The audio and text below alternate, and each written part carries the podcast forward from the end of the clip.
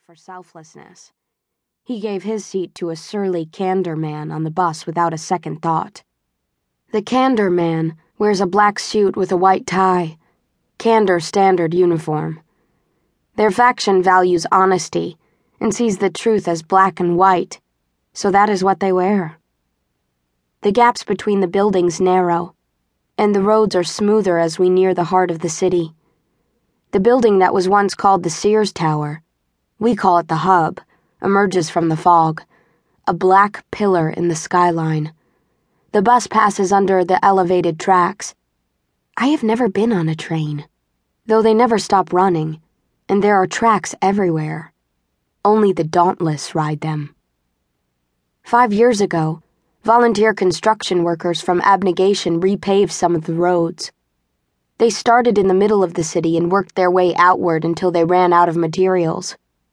The roads where I live are still cracked and patchy, and it's not safe to drive on them. We don't have a car anyway. Caleb's expression is placid as the bus sways and jolts on the road. The gray robe falls from his arm as he clutches a pole for balance.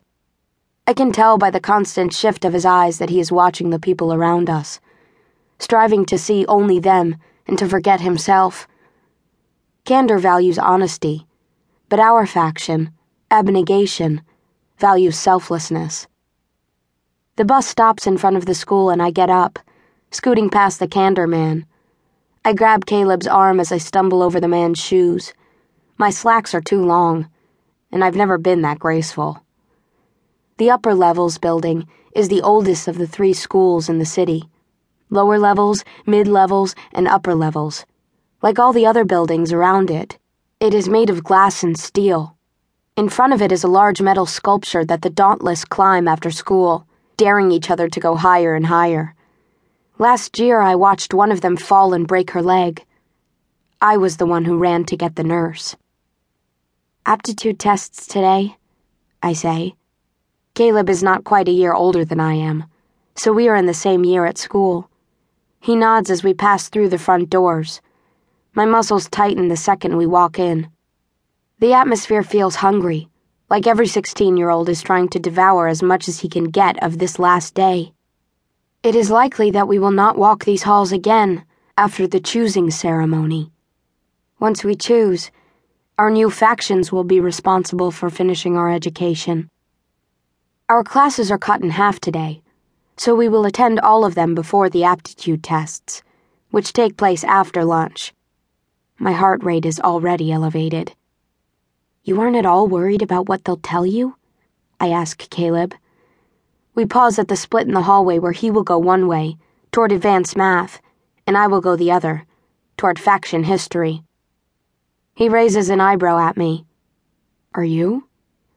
I could tell him I've been worried for weeks about what the aptitude test will tell me abnegation, candor, erudite, amity, or dauntless. Instead, I smile and say, Not really. He smiles back. Well, have a good day. I walk toward faction history, chewing on my lower lip.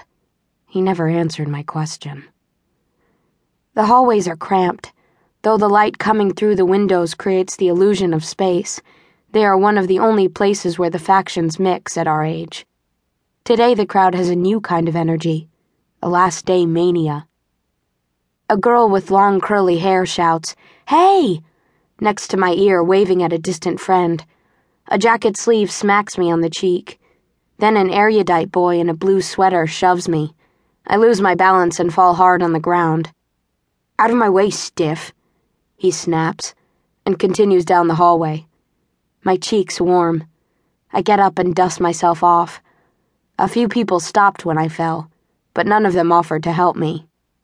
Their eyes follow me to the edge of the hallway. This sort of thing has been happening to others in my faction for months now.